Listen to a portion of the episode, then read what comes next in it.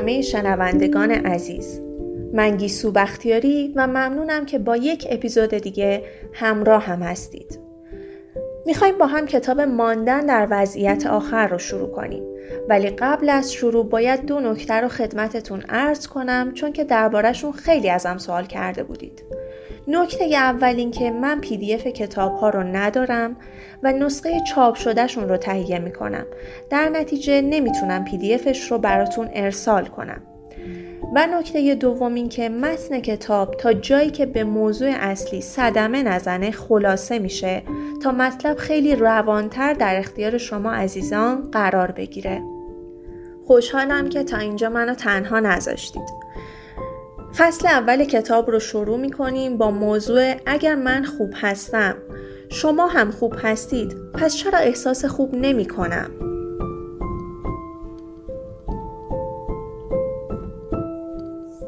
بعد از اینکه در محکم به هم می‌خورد و شیشه میشکند و صدای آژیر آمبولانس بلند می شود و مصاحبه بد می شود بعد از اینکه کس دیگری ترفی می‌گیرد بعد از اینکه با تأسف به یادمان میافتد که فلان کار را نکردیم بعد از اینکه در جایی وراجی کردیم بعد از نگاهی طولانی در آینه بعد از خیلی خیلی چیزهای دیگر می نشینیم و خودخوری می کنیم. چرا فلان حرف را زدم؟ چرا مثل یک پدر و مادر خوب رفتار نکردم؟ چرا عقیدم را نگفتم؟ اصلا چرا من زندم؟ وقتی که در تاریکی شب یا در روشنایی فراتر از واقعیت روز با احساسات خود خلوت می کنیم، آوای شماتتبار تأسف مثل صفحه خط افتاده ای که روی گرامافون گیر کند ذهنمان را می خراشد. ای کاش ای کاش ای کاش. ای کاش می شد حرفم را پس بگیرم. همه را از ذهنم پاک کنم و از اول شروع کنم. دخترمان گرچن شش ساله بود که یک روز اصرارش برای چیزی که می‌خواست و اجازه داشتن آن را نداشت باعث شد با عصبانیت سرش داد بزنم. گرچن ساکت شد و رفت یک گوشه روی زمین نشست و اشک از چشمای آبیش سرازیر شد. بعد از چند دقیقه بلند شد و آمد و گفت شما عصبانی شدید. شما سرم داد کشیدید. گفتم بله درسته. اما می‌دونی تو چی کار کردی که بالاخره عصبانی شدم و سر داد زدم؟ گرچن که دیگه حوصله دلیل و منطق نداشت چشمای پر از اشکش رو به من دوخت و گفت اوه مامان گاهی وقتا باید اصلا از سر شروع کنیم. چشمهای من هم پر از اشک شد و از سر شروع کردیم. چند هزار بار تا کنون همه ما این احساس را داشته ایم که دوباره مثل یک بچه کوچک باشیم بخواهیم دوباره به هم نزدیک باشیم و باز فرصت داشته باشیم. من از اصرار گرچن احساس غرور می کردم و در عین حال از کلمات او به وحشت افتاده بودم. مگر گرچن همان چیزی را که آرزوی نهفته همه مردم جهان است به زبان نیاورده بود. مگر همه ما گاه و بیگاه آرزو نمی کنیم که کاش می‌شد از سر شروع کنیم. جنبه شگفت و شیرین جوان بودن این است که اگر مجبور شدیم چیزی را از سر نو شروع کنیم می توانیم. بیشتر ما دیگر جوان نیستیم و گذشته همچون یک سگ دست آموز پیر پشت سر ماست و برای جلب توجه خودش را به پر و پای ما می مالد و موهای بلند و سفیدش را بر فرش زندگی می ریزد. اگر به او امر کنیم برود و گوشهی بنشیند می رود و می نشیند ولی زود باز می گردد. گذشته همیشه با ماست. با همه لحظه های بد و خوبش. با همه احساس هایی که با آن لحظه های خوب و بد ام بودند. احساس های خوب گذشته یادآور لحظاتی طلایی که گهگاه با به خاطر آوردنشان می‌خواهیم از شادی بال درآوریم. اما آنچه معمولا بیشتر به ذهنمان فشار میآورد احساسهای بد است. احساسهای غم است. احساسهای دختر یا پسر کوچکی است که می‌خواست و میسوخت و محروم میماند. احساسهای دردناک مناعت نفس را زنگار می‌زند. چه بسا روزی از خواب بیدار شویم و احساس کنیم که عرش را سیر می کنیم. ولی گاهی فقط در عرض یک ثانیه یک اخم یک بی احترامی یا یادآوری یک شکست می تواند همه چیز را خراب کند. و این احساس گاهی همه روز طول می کشد. ممکن است دهها کتاب درباره رفتار و انگیزش و تسکینهای روحی خوانده باشیم. ممکن است درون نگری و آینده نگری و گذشته نگری داشته باشیم. ولی همین که یک نفر پا روی دوم ما می‌گذارد یا مصیبت آغاز می شود همه اینها می تواند از ذهن ما خارج شود و به جایش احساسهای بد تا مغز و استخوانمان نفوذ کند و همه نداهای عقل را که می توانست به ما اطمینان و امید بدهد که زندگی می تواند دوباره خوب شود از وجودمان بیرون براند. بیشتر ما عوارض این حالت را می شناسیم. بیحسلگی، افسردگی، بیتفاوتی، بیخوابی، آه کشیدن، کار زیاد و عدم رقبت به انجام آن، بی برنامگی، غم، عدم اشتیاق، تنهایی و خلاصه خالی بودن. اما خوبی کار در این است که اگرچه نمی توانیم جلوی احساسهای بد را بگیریم، می توانیم از ماندنشان جلوگیری کنیم. این کتاب تنها درباره راه رهایی از دست احساسهای بد پس از پیدایی آنها نیست، بلکه راه یافتن احساسهای خوب هم هست کتابی است درباره دوست داشتن، حرف زدن، گوش کردن، خواستن و دادن و گرفتن و تعیین مقصد و لذت بردن از سفر زندگی. زندگی تنها سفری است که یقینا در این دنیا در پیش داریم و می توانیم علا رقم کمبودهای خود و نواقص دنیایی که در آن به سر می بریم کاری کنیم که سفر خوبی داشته باشیم.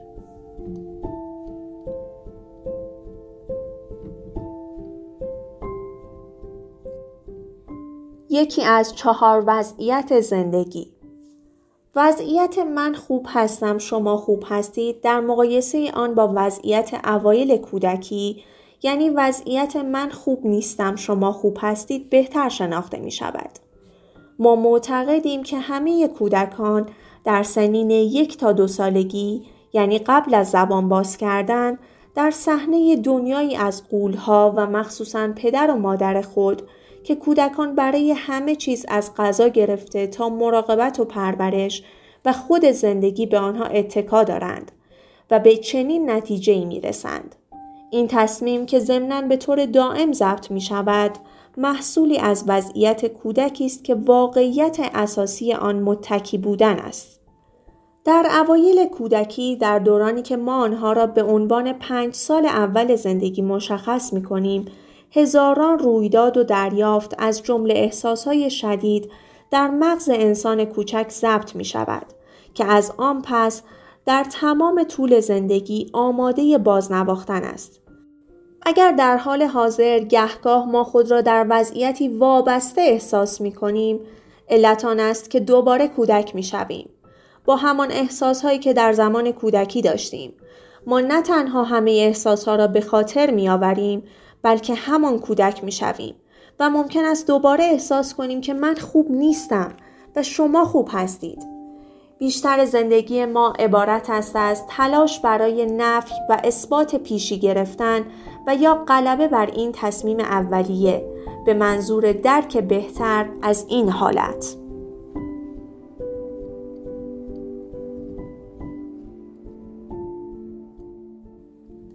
کودک بودن یعنی چه؟ به طور عینی انسان بالغ نوزاد را همچون معجزه بی نهایت شگرف و گرانبهای آفرینش می بیند. اگر این نوزاد از نظر ارسی نقصی نداشته باشد در حقیقت کامل است. کاملا خوب. اما از سوی دیگر آنچه در ارتباط با فهم احساسها است دیدگاه ذهنی کودک است و تفسیر او از تجربه هایی که در دوران کودکی در آن شرکت می کند. او هر چقدر هم کامل باشد کوچک است و والدینش بزرگ. او ناتوان است و آنها توانا. و از همه مهمتر او کاملا به آنها وابسته است. وقتی ما حتی به عنوان فرد بالغ به کسی تا این حد نیازمند باشیم عینی بودن کار دشواری است. آیا می توانیم درباره آنچه طفل احساس می کند عینی باشیم؟ نه نمی توانیم بنشینیم و با او مصاحبه کنیم و نمی توانیم احساسهای خودمان را در سنین یک یا دو سالگی به یاد بیاوریم.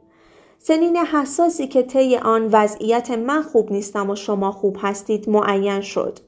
با این حال می توانیم این انسان کوچک و موقعیتی را که در آن زندگی می کند مورد بررسی قرار دهیم. او کوچک است. دست و پا چلفتی است. شکننده است. تعادل ندارد.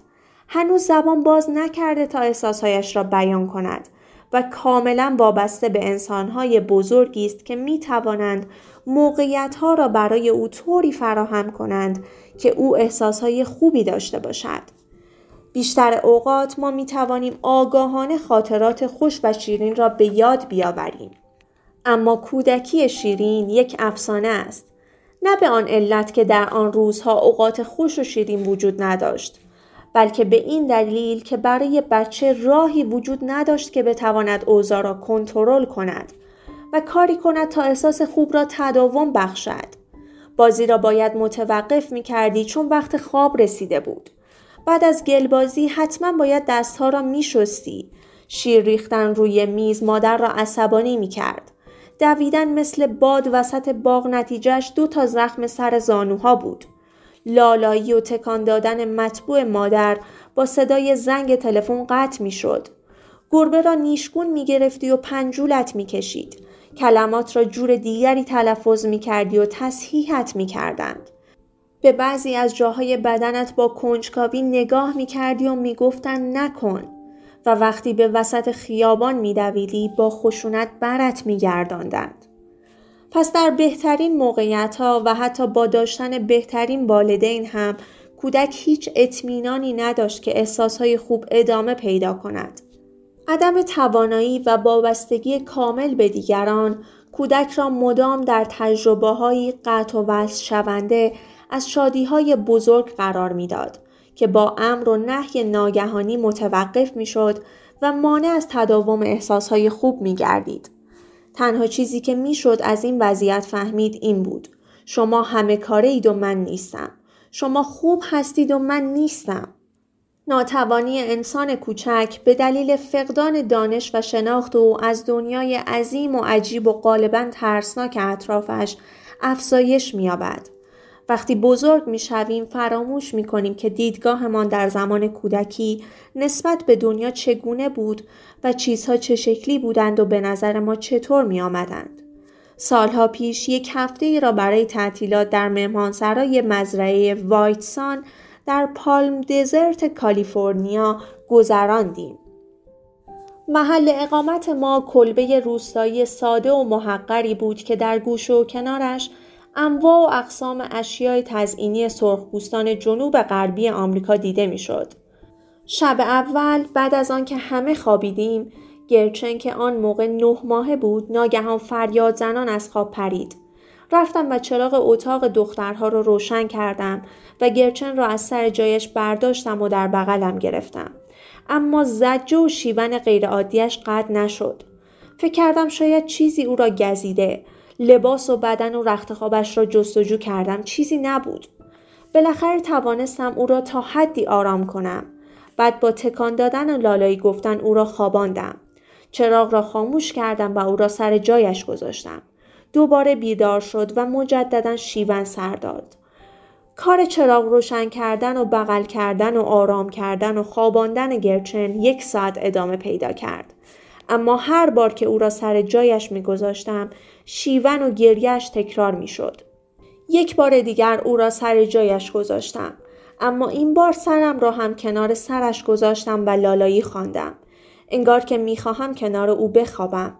و تازه آن وقت بود که متوجه شدم علت ناراحتی گرچن چیست. روی دیوار یک ماسک با نقش و نگاری عجیب و غریب آویخته بودند که چشمهایش از شیشه قرمز درست شده بود. بیرون پنجره تابلوی نئونی بود که روشن و خاموش می‌شد و انعکاس نورش ماسک روی دیوار را به تناوب روشن و خاموش می کرد و باعث می شد که چشمای قرمز ماسک نیز به شکلی وحشتناک بدرخشد. چراغ اتاق خواب که روشن بود ماسک آنقدرها ترسناک به نظر نمی رسید. اما در تاریکی و از دید گرچن منظره هولناکی پیدا می کرد. دوباره او را بلند کردم و چراغ را روشن کردم و رفتیم جلوی ماسک. تا آن را از نزدیک نگاه کنیم. دست پیش بردم و ماسک را از روی دیوار برداشتم و گفتم برش میدارم میذارمش توی کشو. بعد ماسک رو توی کشو گذاشتم و با لحنی اطمینان بخش به او گفتم ماسک دیگر رفت گرچن دیگر اذیتت نمی کند فقط یک دکور بود. یک صورت خندهدار. توی تاریکی ترسناک به نظر می رسید. اما دیگر ترسناک نیست. دیگر رفت. دیگر تو را نمی ترساند. بعد از مدتی لالایی و تکان دادن بچه را سر جایش گذاشتم. گرچن چند لحظه به دیوار خالی و انعکاس متناوب تابلوی نئونی نگاه کرد و بالاخره خوابش برد. برای فهمیدن ترس او هیچ راهی وجود نداشت مگر اینکه آنچه را که او می‌دید من هم ببینم. ماسک مرا نمی ترساند چون می‌دانستم چیست اما گرچه نمی‌دانست. بزرگ که می‌شویم فراموش می‌کنیم یک شب در بچگی چه دیدیم. فراموش می‌کنیم دنیا چقدر ترسناک بود و ما چقدر ناتوان بودیم. حتی فراموش می‌کنیم که روزی به این نتیجه رسیده بودیم که من خوب نیستم و شما خوب هستید.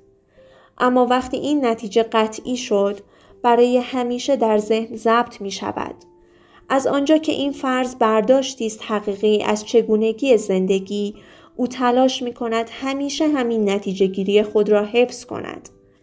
اگرچه برداشت او درباره خودش و دیگران ناخوشایند به نظر می رسد، اما قدرت زیادی برای باقی ماندن در ذهن او دارد. زیرا تصمیمی است که بر اساس فرایندهای منطقی ذهنی اولیه و در جستجوی انتباق پذیرهای عملی و موفقیت بار اتخاذ شده است. هرچند داده ها ناقص است ولی داده پردازی کامل است. اگرچه ممکن است این واقعیت فرضی که کودک برای خود می‌سازد شامل فرضهای غلط نیز باشد اما به هر حال برای او واقعیت دارد.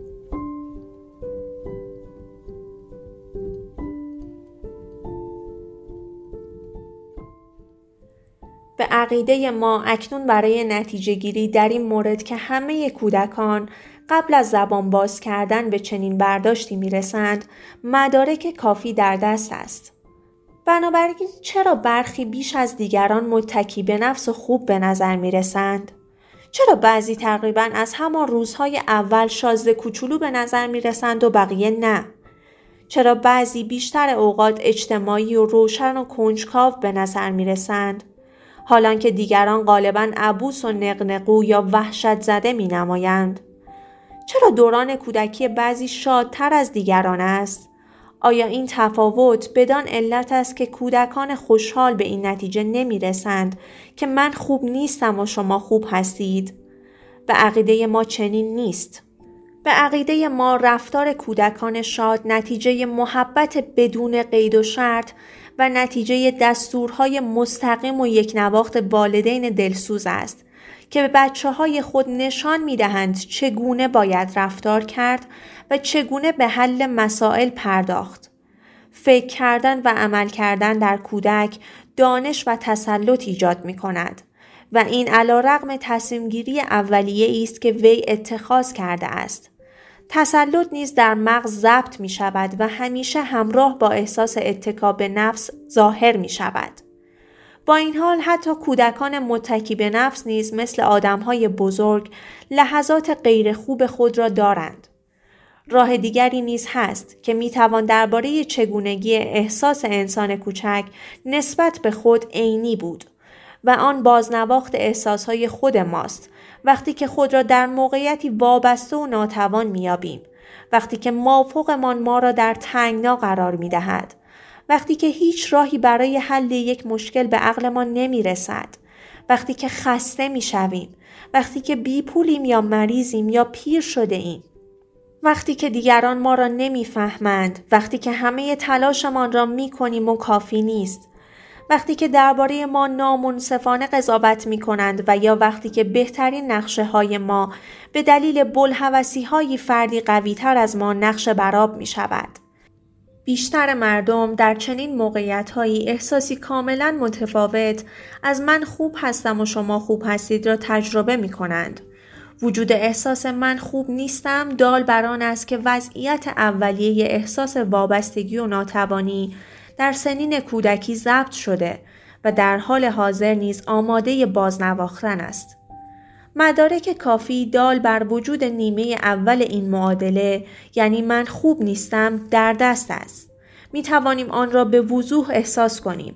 همچنین می توانیم آثار آن را در بچه های کوچک مشاهده کنیم. اشک و خشم و خجالت و ترس و ناکامی. پس چرا ما علا رقم این که اساسا این دیگران یعنی والدین ما بودند که باعث ایجاد ناکامی در ما شدند به این نتیجه رسیدیم که آنها خوب هستند؟ احساس شما خوب هستید از کجا می آید؟ جواب این است آنها خوب بودند چون آنها اولین منبع تماسهای جسمی و عاطفی زندگی بخش کودک بودند چیزی که ما آن را نوازش می نامیم.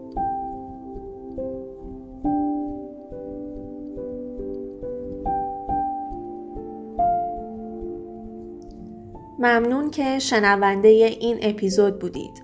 لطفا نظراتتون رو با من در میون بذارید تا بتونم اپیزودهای بهتری رو در اختیارتون بذارم. و خوشحال میشم اگه پیج و کانال من رو در تلگرام، Castbox و اینستاگرام دنبال کنید. تا اپیزود بعد خدا نگهدار.